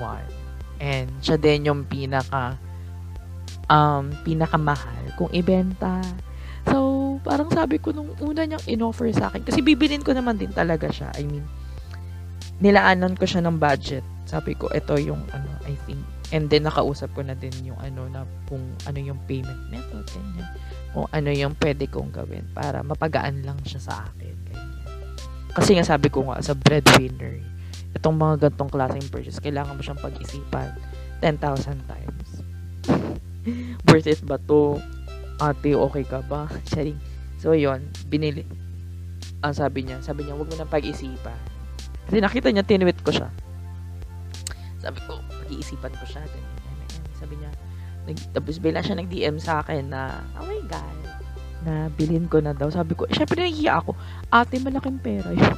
I mean, tawag dito, sabi ko, para sa akin, malaking pera yun. Ayun, ayun yung pinaka, I think, mahal na niregalo sa akin ng kahit sino. So, parang sabi ko, ay, yun ba? O may iba pa? Oo, uh, I think yun na. Kasi I think, yung mga cellphone ko naman, ako lang din yung bumili nun. so, oo, yun nga yung pinakamahal na regalo sa akin. Oo. So, ayun. So, sobrang painful ko sa kanya. Kasi nga, syempre nakatipid ako number one. I mean, pandagdag ko siya sa concert. Um, basta, maba- dadating tayo sa concert mamaya. So, yun, thank you so much. Kasi, alam mo yun yung feeling ko, hindi ko na, hindi ko naman deserve yung, ano niya, yung mga sinabi niya sa akin na gusto niya talaga akong regaluhan just to give back daw sa mga ginawa ko during during campaign period. Sabi ko, hindi. Sabi ko, ginawa ko yun for the for my own sake and also syempre para yun sa ano talaga. I mean, parang sa paghahangad na magkaroon ng better governance sa sa atin kasi we all know and I believe that Philippines can do really better. Diba? So, ayun yung pinaka inano ko. Sabi ko, hindi. Hindi ko kailangan ng ano, no. I don't think kailangan i-glorify yung effort, ganyan. Kasi, um, na ano kasi ginawa ko siya ng dahil gusto ko hindi ako naging tayo ng kahit anong kapalit or what, what, cloud ba yan or what. No. No, no, no, for me talaga yun. So, um, never, never sumagi sa isip ko yun. So, nung sinabi niya yun sa akin, yun nga, parang naisip ko din naman, yes, I deserve do, I deserve some credits on that. Pero, parang sabi ko, hindi ko deserve na magkaroon ng ganun. Sabi ko, ibigay mo na lang yan sa ano, I mean, um, i-donate niya na lang sa Angat Buhay or mag-support siya ng ibang other, ano, kasi nga sabi ko, Huy, no. Parang ganun. Ayun, pinilit niya talaga. pinilit pinilit niya ako and then so yun parang um pumayag din ako eventually. So, yun. Maraming maraming salamat sa'yo. Hindi ko alam kung gusto niya pasabi yung pangalan niya, pero ibubulong ko. Ayan. Thank you so much sa'yo. Akala mo talaga narinig nila. Charing. So, yun. Thank you so much for that. So, yun na, dumating na yung, I mean, yung balita na dadating si CL. Babalik si CL sa Philippines for Halloween. So, ayun. My. One of the highlights din talaga ng 2022 ko is makita yung aking lifelong, lifelong, na ano, na hero. Siya talaga yung parang nilolook up ko like ever since. Siguro, hindi ako magiging badass bitch ngayon or hindi ako magiging confident na ganito kung hindi dahil sa kanya. Just, ano, it's really because of 21, most especially CL. So, nung, ayun na nga, nag, nabalita na nang ayun. Sabi ko, shit, kailangan ko mag-VIP. Kailangan ko siya makita ng malapitan or whatnot. Ayan. So, yun. Nagawa ko naman. Na ano naman siya, um, I mean, um, nag-purchase ako ng VIP standing, ganyan. So, sobrang saya ko nung araw na yun. I mean, hindi masyadong masaya. Charing. Kasi, di ba, ah, tawag dito, wait. so, i-process natin to. I-unpack natin. So, b- week before that is Popstival, which nandun si Parkball and other P-pop groups, K-pop groups, ganyan. So, andun sila. So, during that time, nawala yung phone ko. So, yes. Tanga. Matanga her. Ganyan. Ayan. So, ayun. Kaya medyo malungkot ako kasi wala akong fan cams. Wala akong... Nalungkot ako sa ano na yun. Pero, na-enjoy ko kasi yung buong experience. Na nandoon, nakikinig. I mean, pinapakinggan mo lang sila. Hindi ko, hindi ko inasikaso yung fan cams. Hindi ko inasikaso ng kahit ano. Wala akong inisip na kahit ano, kundi yung concert lang. So, nakapag-focus ako doon. Then, yun lang. Syempre, may mga struggle bus lang yun along the way because ang hirap doon mo marirealize kung gaano kahirap ng walang telepono na ganun pa siya impo- ka-importante sa ating lahat. Ganyan. So, dumating na nga yung ano, um, Halloween. So, so ito nga yung nangyari kasi. Mm, so, ang Halloween kasi is 29. Diba? Bumagyo pa nga niya. Diyos ko Lord. So, before 29 is crediting ng sweldo namin. Yung nagnakaw ng sweldo ko, ay nag, nag, nag, nag, nagnakaw talaga yun. Yung nak, nakakuha ng aking um, aking wallet, ay ng aking ng aking phone, ay kinuha niya rin yung sweldo ko ng isang period. So, I mean, hindi nga lang yung isang period. Eh, kasi, lagi, di ko alam, lagi kasi ako nagtitira ng ano, hindi ko alam kung ako lang yung Virgo, gano'n, na tawag dito. Na parang, pag, pag feeling ko, pag nawawalan ako ng 1,000 sa ano ko, nahirapan ako pag, oo, parang pag feeling, pag wala na akong 1,000 sa wallet ko, gano'n. So, lagi ako may ganun. So, parang pag nababawasan siya or what not, pag meron pang i-withdraw, i-withdraw ko yung 1,000, ganyan, ganyan, ganyan na. So, yun, dumating yung time na ano talaga, um, yun nga, nakinuha nga talagang. Kaya, I think, kaya may galit ako sa BPI at saka sa, sa Gcash kasi hindi sila nakatulong sa akin talaga at all. Kaya, nag-decide na hindi na ako babalik sa Gcash. Siyempre sa BPI, hindi ako hindi pwedeng bumalik. Payroll namin yun. so, ayun. Basta ayun, nawalan ako ng ano. ba diba, ito yung struggle talaga sa akin for 2022 naman. Gaganon itinawid pa rin natin ng ano, itinawid natin ang Halloween. So, mag, hindi siya 100% masaya because of some ano uneasiness during that time. I think na nagawan ko na rin naman siya ng video thread sa TikTok. So, pwede nyo rin i-check yun doon kung kung gusto nyo mapakinggan yung kwento. So, andoon siya. So, ayun. Uh, I mean, it's really a one once in a lifetime um, tawag dito na event ng buhay ko I think na makita si Sia pe-perform ganyan kasi it's just really my ano my champion so 'di ba so I think ayun it's really nice to see her finally performing kasi una ko siyang nakita or sila buong 21 is during AON uh, tour dito sa Philippines pero hindi yung sa mismong concert naka, nanood lang ako sa ano, sa press con nila sa Dashang. Kasi nga, ate, college pa lang ako. I think second year college, third year college, ata ako. Um, yun, hindi ko sila nakita nag-perform. Pero nakita ko sila physically. So, ayun. Um, syempre, iba yung makikita mo sila ng performing. So, sana mabuo. Sana mabuo uli sila. I mean, sana mag-comeback sila ng apat. Together. So, ayun. Um, ayun. I think, ayun na yung pinaka ano. And then, it comes na November, December. So, November, December kasi it's very special din sa akin. Kasi, ito na yung preparation ng ano, ng year-end performance namin sa dito sa company na, or sa ano uh, bilang representative ng ng business unit namin. So ayun, parang um, binigay ang theme ganyan. So inisipan ko kung ano, kung inisipan ko ng concept ganyan. So yeah, I'm the brain and the heart. Charing. Na naging performance namin. So I think we serve well naman. I mean, deserve naman naming manalo sana. Pero, ano eh, may mga bagay na hindi na tayo mapaniwanag kung paano nangyari. So, hinaya.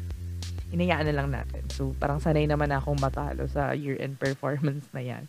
So, ayun, medyo dinamdam ko din siya, like, as in. Kasi nga, it is, uh, parang perfect formula siya. I mean, na-convey namin yung message. Maraming nagsabi sa amin na we did a great job we really represent the brand. Um, we stick to the team, ganyan. Maganda yung performance, overall performance. Na-hype namin yung buong um, yung buong mga office mates namin, yung mga colleagues namin, na-hype up namin sila. So, it's ano talaga, parang, ah, sa akin, ayun na yung win. So, yes, bragging rights na lang siguro yung nandoon. And then, sobrang appreciated ko yung mga leads namin, kung paano kami na-appreciate yung mga performance. Kasi, parang the past years kasi syempre, syempre pag ganun nakikita mo naman I'm proud of you ganyan, ganyan. pero iba, iba, iba yung treatment sa amin this year. So I mean parang tuwan-tuwa sila sa nangyari. So yun. And then I hosted the ano tawag dito year-end event ng business unit namin. So nag-comeback ako as CL of course. Kasi parang it's the theme is dressing up ganyan. So ayun. Tapos I think that's it. Yung mga nangyari sa akin for the past 2022. For the past 2022. This year. 2022. And then, yun nga. After nung last hosting gig ko na nakakaloka. Nagkasakit ako. As in, hindi ko alam. Feeling ko lahat ng pagod ko from Halloween hanggang preparation ng performance namin. And then, year-end party event namin, siguro bumaksak talaga yung katawan ko. Parang ito na yung tagus air, tagusin, pagtagos mo na. yung pag yung tatagos ka na kung saan saan ganyan. So ito na yung period na yan. So so na-surpass ko naman siya. So nakakaloka kasi hindi ako na ano, hindi ako nakapag tawag dito, hindi ako nakapag ano, hindi ako nakasama sa party na mismong team ko sa mismong party ng team namin. So, medyo stress. Kasi nga, sabi ko sayang, ang tagal namin kasi pinlano yung, ano, I mean, yun. Ako yung pumili ng venue. I mean, ako yung naghanap ng venue. Um, ako yung para nag-take ng lead doon aside from my manager sa preparation, ganyan. Pero tapos ang ending. Tapos nakakatawa kasi this is my second straight year. Kasi may nangyari ding eksena last year. Kaya hindi ako nakasama. So, eto another na naman. So, parang pinaglalaroan ako ng eksena. So, ayun. So, ayan na, yun nangyari sa akin this year. So, kayo, anong biggest flex nyo this 2022? So, mag-leave lang kayo ng comments dyan. Babasahin ko yan. So, ayun. So, let's proceed na sa ating mga questions. So, ito ay question galing kay Kuya BL, one of my Twitter friends.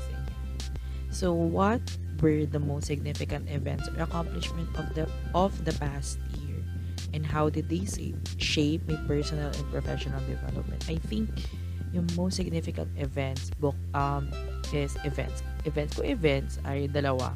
I mean, yung number one is yung sa election kasi nga it's really um, nade-define talaga yung ano. I mean, yung character ko as a person kasi um, 'di ba, kung may isa din akong heartwarming na tawag dito na, na, na, na nagawa which is yung maghanap din ulit ng volunteers during the Pasay Rally.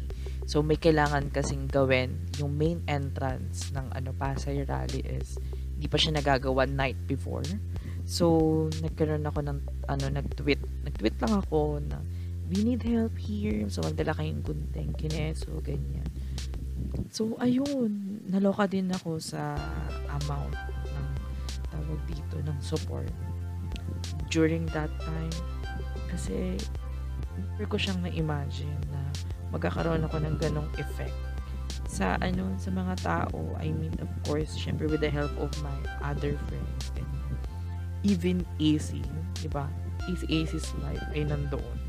So ito, parang nagkaroon siya ng traction. Ito, titingnan natin. So, inopen ko yung tweet. So, it's, nagkaroon siya ng 6,110 likes, 1.8 na retweets, and QRT na 455. So, nakakatuwa yung naging, ano, naging effect niya kasi natapos namin yung ano, ng ma- ano na, te, liwanag na.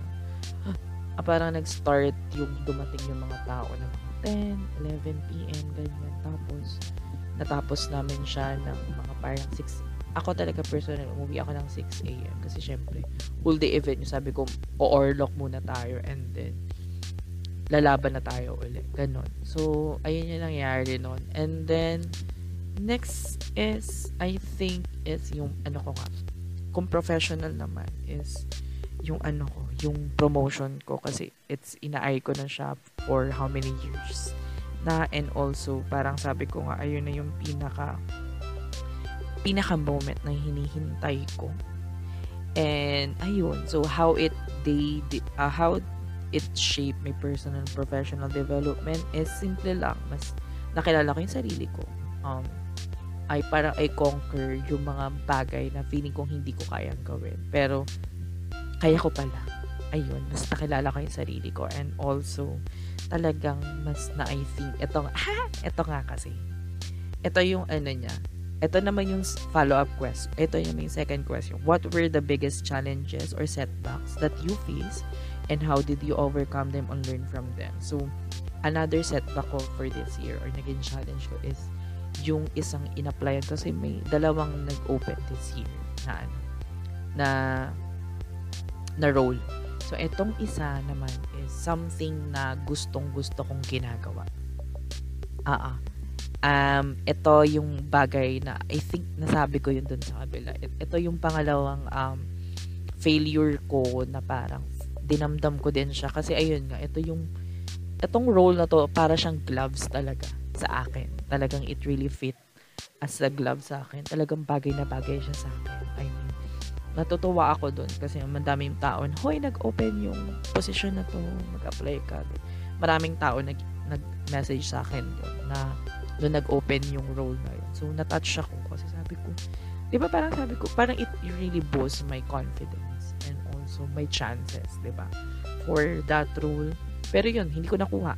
Um, so, yung hinahanap kasi sa akin is project management or yung risk management kung paano ko if ever na may something na mangyari, ganyan. So, yung mga achievement kong yun, I mean, yung nangyari during the Pasay Rally, uh, during the campaign period, na nagre-risk management din talaga ako. Na-test. Sabi ko, ito yung, ito pala hinahanap nyo. Kasi nangyari yung ano dito, kalagitnaan ng campaign. So, kulang daw ako sa project management skills. So, eh, ito yun ito yung parang pinaka I think na ano. Kaya sabi ko din um well na parang sabi ka ah okay talagang parang deserve ko nga na siguro. Mas deserve ko na ngayon yung role. So yeah may, may someone else na, na nandoon sa role na yun but I know I could do better. I can confidently say na I can do better especially nung nakaka-work-work ko na siya. So pasensya na kung mapapakinggan mo to. It is what it is yeah. What did I learn about myself and values over the past year? How did this insight shape my decision and actions? Learn about myself is, I think, yun nga, mas nakilala ko yung sarili ko and then, in regards with my values, I think um oh, this year is really ano sa akin. Um, yun nga, it's a defining moment for me kasi marami akong bagay na discover na kaya ko and then it really helps me kung paano yung right mindsetting um, kung paano natin paano dapat natin gawin yung mga bagay-bagay ganyan. So it's really the, uh, that uh, that kind of opportunity. Kaya I think talaga nung nilagay well nakuha ko to kay Bretman so if makikita yun sa ano ko lagi may SS here SS here sa Twitter ko sa um, RG ko sa TikTok ko sa Facebook ko merong nakalagay na here because it's really my year um, hindi siya lagging up um, it's in its up, in its up, in its down. hindi maghihuwap pa. Oo, hindi siya lagi nasa taas. Pero, mostly nasa downside siya.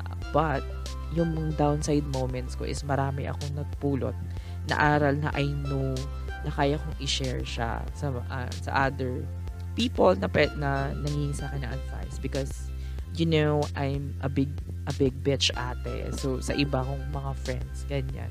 Ayun, doon sa mga bagets namin sa youth. So, ito yung mga bagay na pwede ko i-share sa kanila. Um, if they need some help, di ba? So, ayun. How did I spend my time over the past year? Was it aligned with my priorities and goals? So, how did? Actually, ito nga yung pinaka, ano, um, I think, pinaka nagulat ako when nagre-reflect ako kanina kasi walaan niyo kung saan ako nag-reflect sa CR. Hindi ko alam, marami akong decision na ginawa pag nasa CR ako. Mm-mm. Hindi ko alam, siya parang nakakapag-isip ako ng maayos, ganyan, sa CR. While earning, earning! na ang baboy. Hindi, ayun, parang sabi ko, parang yun, um, nagulat ako nung inaano ko, nagre-reflect ako na sabi ko, shit, paano ko na ano, paano ko nagawa yung, may, meron akong daily shift from Monday to Monday to Friday na 9 p.m. to 6 a.m. And then, nagka-campaign ako ng hapon. Di ba sabi ko, uy, she did that. Ba? Parang ganun. I mean, parang nagulat ako na nagawa ko siya like as in So, ayun, parang every, ano kasi, ako naman kasi, parang when it, tayo, ano, when it comes sa oras kasi, lagi ko siya talagang pinapahalagahan. Hanggat kaya kong isiksik lahat, um, I'm not always working on a schedule. Parang, may, pag may mga kailangan akong tandaang dates, tsaka ko siya, um, tsaka ko siya ginagawa. Yung pag, ano, paglalagay ng allotment. Parang, kagaya nung nakaraan, um, parang alam ko lang kung ano yung mga events ko na ito yung mga gagawin ko gumawa ako ng calendar for that calendar of events uh, for 2022 uh, for the remaining days ng 2022 so para alam ko lang pero lagi kong inaano yun na kung ano um, it's also opportunity for my friends di ba kunyari sinishare ko naman siya publicly kunyari may mga friends ako na gustong um, gusto makipagkita, gusto makipag-catch up, ganyan. So, um, ayun. Ito yung parang window of opportunity nila na para makita nila ako. Hindi sa ano, kasi I'm always, ano sabi ko nga, gustong gusto ko siyang inaano. Gusto, gusto ko nag-aano actually, nag schedule Kasi, number one challenge siya, number two, na, ewan ko, na-enjoy ko siya eh.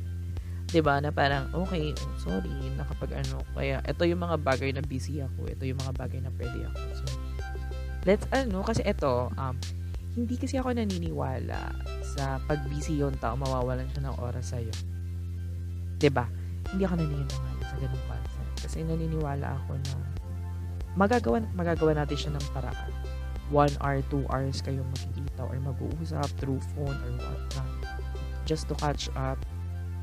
It's still an effort, di ba? And it's also still a catch up, di ba? Nakakapag-usap kayo ganyan kahit sabihin mini kamustahan. Alam ko may mga ganun tayong friends na very ano hindi naman sila nakakaano. And then also um may mga bagay tayo na um nagagawa, 'di ba? Na parang magbe-benefit ang lahat. So, parang sa akin, hindi ako naniniwala kasi talaga sa busy-busy. Pasensya, busy kasi ako. So, mm-hmm. so minsan pag nasasabi ko yan, pasensya, busy ako. Excuse ko yun. It's, it's really the time of the year na ayokong makipag-interact sa kahit sinong tao.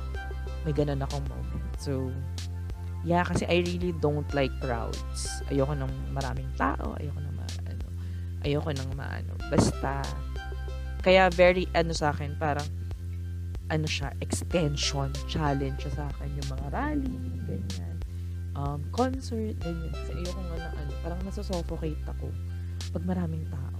So, ayun.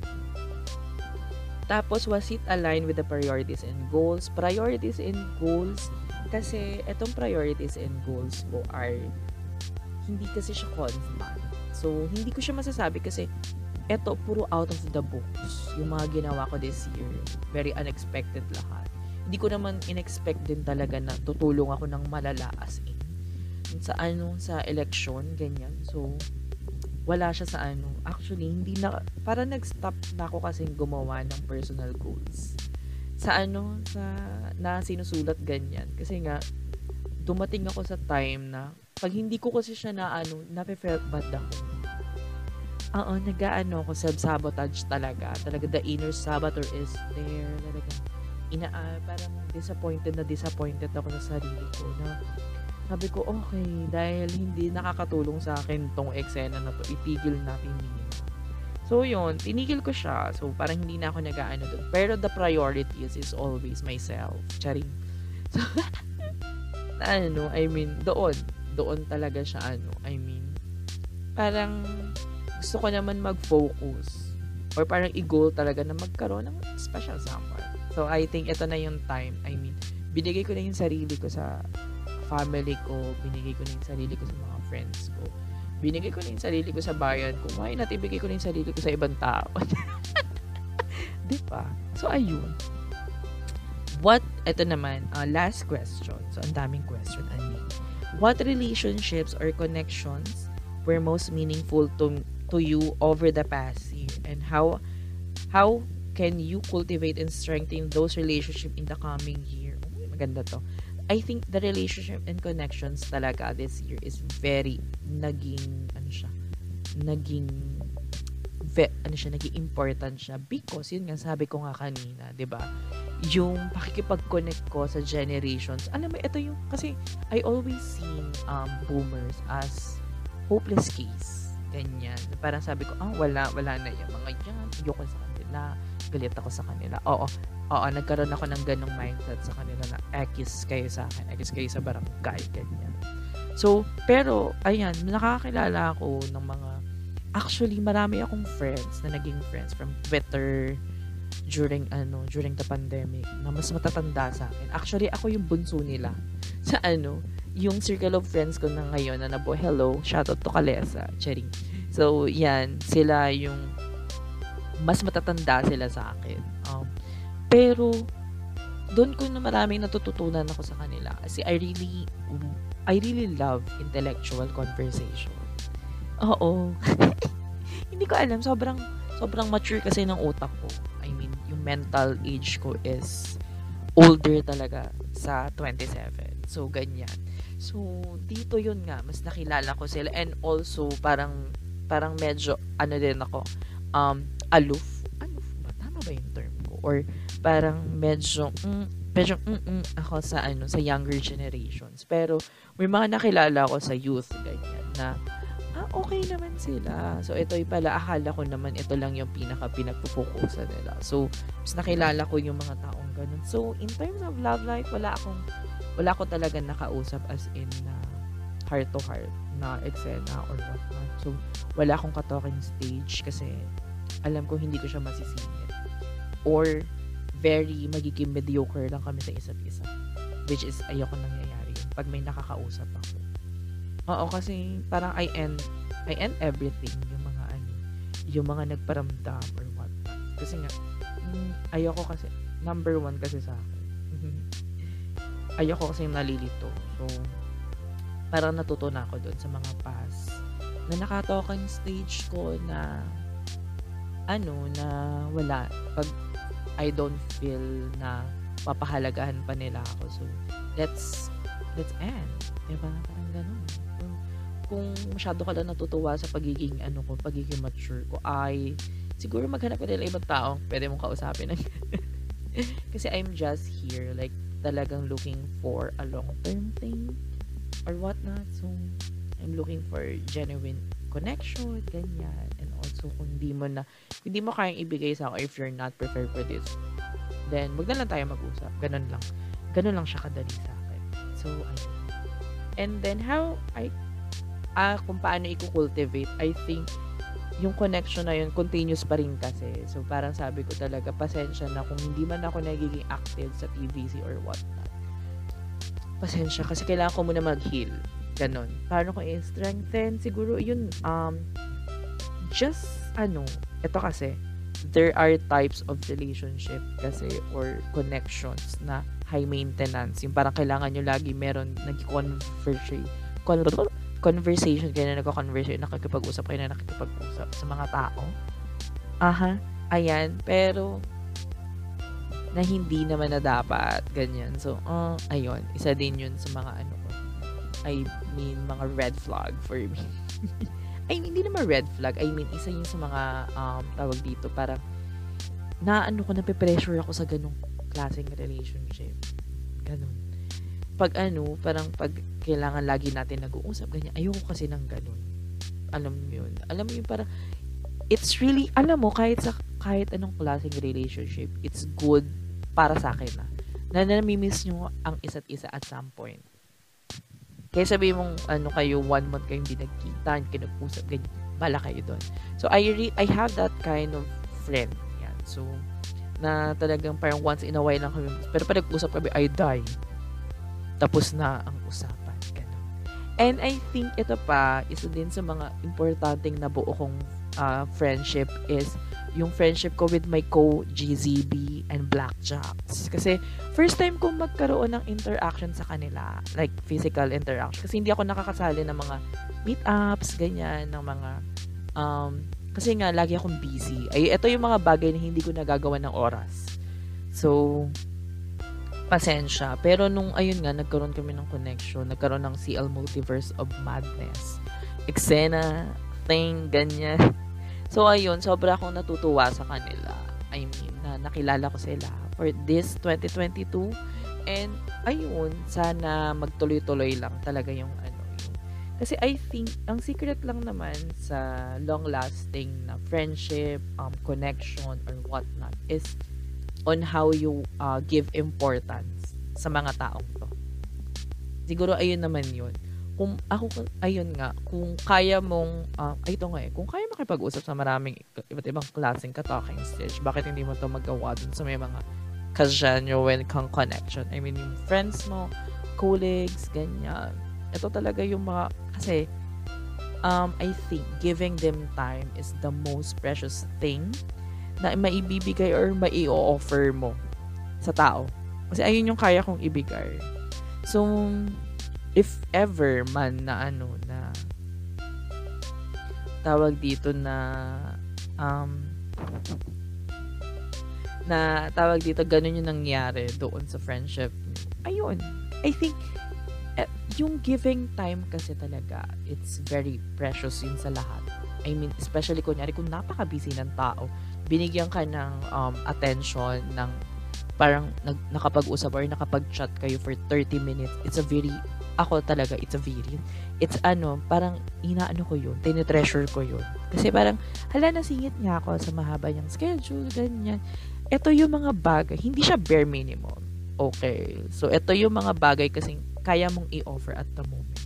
Lalo na kung hindi naman siya kasing deep na gumagawa kayo, na build kayo ng something or what not, ba diba? So, ito yung mga bagay na kaya mong i-offer. Kasi kunyari, syempre, kung hindi mo naman kayang i-offer yun, bakit mo naman din? Ya, ano, ba diba? Parang, bakit, um, bakit mo pa, paano pa, ano ba yung chance? Ano, syempre, it's laging, building a relation is always a two-way street hindi siya laging one way. So, malay mo, ikaw lang pala reach out ng reach out ng reach out dun sa taong yan. Pero hindi mo siya masyado nag-ano sa'yo. So, ikaw ba, sisipagin ka sa kanya mag ano? Makipag-interact? Di ba? Parang hindi naman. So, this kind of relationship, I mean, na nabuo ko this year is very wild kasi and also very malawak, I think. Alam mo yun? Pwede na akong kumandidato actually. Charing. Ame lang. Pero yun, so sana may natutunan kayo sa akin. This episode. And yun, please, ayun nga, again, please flex i-flex bomb nyo na yung mga ano nyo dyan. Yung mga, um, um, yung mga biggest wins nyo this 2022. So, yun lang. So, see you next year na. I mean, pasensya na kung di pa namin magawa yung drag din episode kasi ang atin natin Dwight are medyo busy. Pero, we'll see kung paano namin gagawin. So, we'll catch up. So, yun lang. Thank you so much and bye!